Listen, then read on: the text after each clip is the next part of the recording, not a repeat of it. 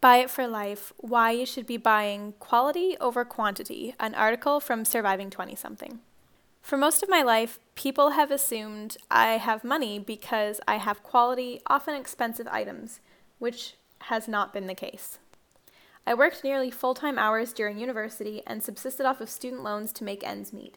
I made it most of the way through a graduate program, which wasn't easy on the bank, before dropping out and saddling myself with more than $30,000 in student loans and no job, and no job prospects, at least in my field.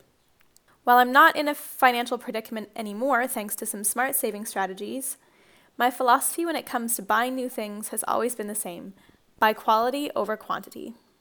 I know there are quite a few people out there who would rather buy three pairs of boots from Payless that are only $20 a pair rather than spend money on just one pair. And on the surface, why wouldn't you?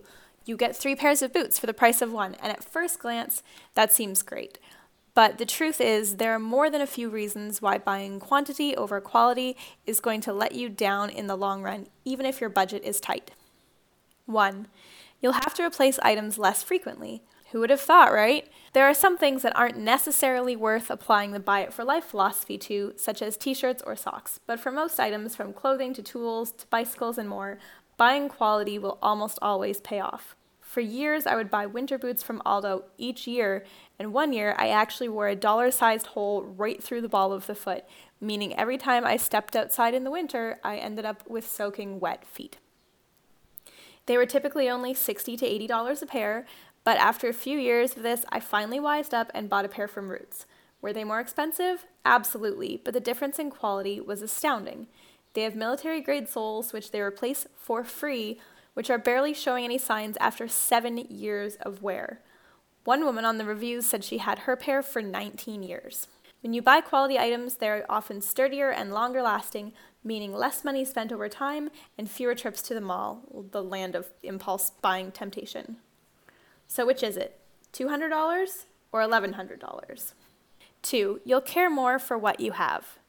Have you ever bought multiples of something cheap only to find that you only ever wear the color you like most, or worse, you wear none of them after they've stretched or faded and no longer make you feel good?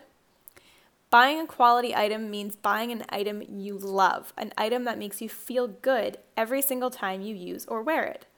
Wouldn't you much rather have one or two sweaters that are your favorite sweater rather than trying to choose between a selection of lumpy, stretched out clothing that doesn't make you feel good?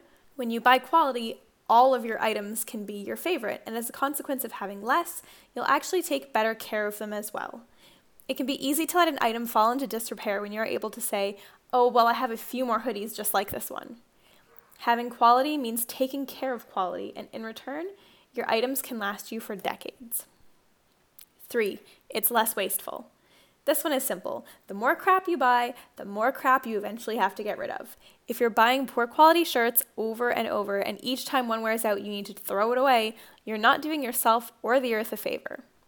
On top of that, cheap products are often more harmful for the environment using bad farming practices and harmful chemicals in processing. If you're interested in learning more about this one, I highly recommend checking out a documentary called The True Cost. Number four, it's more ethical. This isn't the case all of the time, but there is a reason products can be offered so cheaply these days.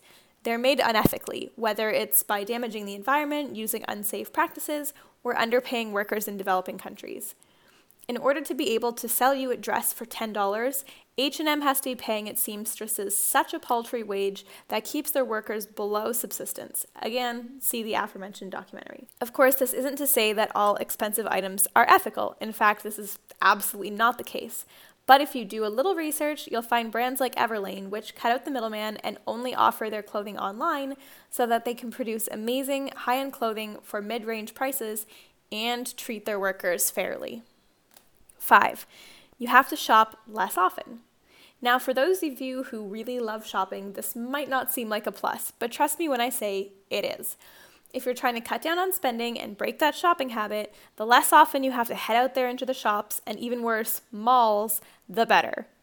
If you're not spending time in shopping malls, you've removed a major temptation to frivolously spend money from your life.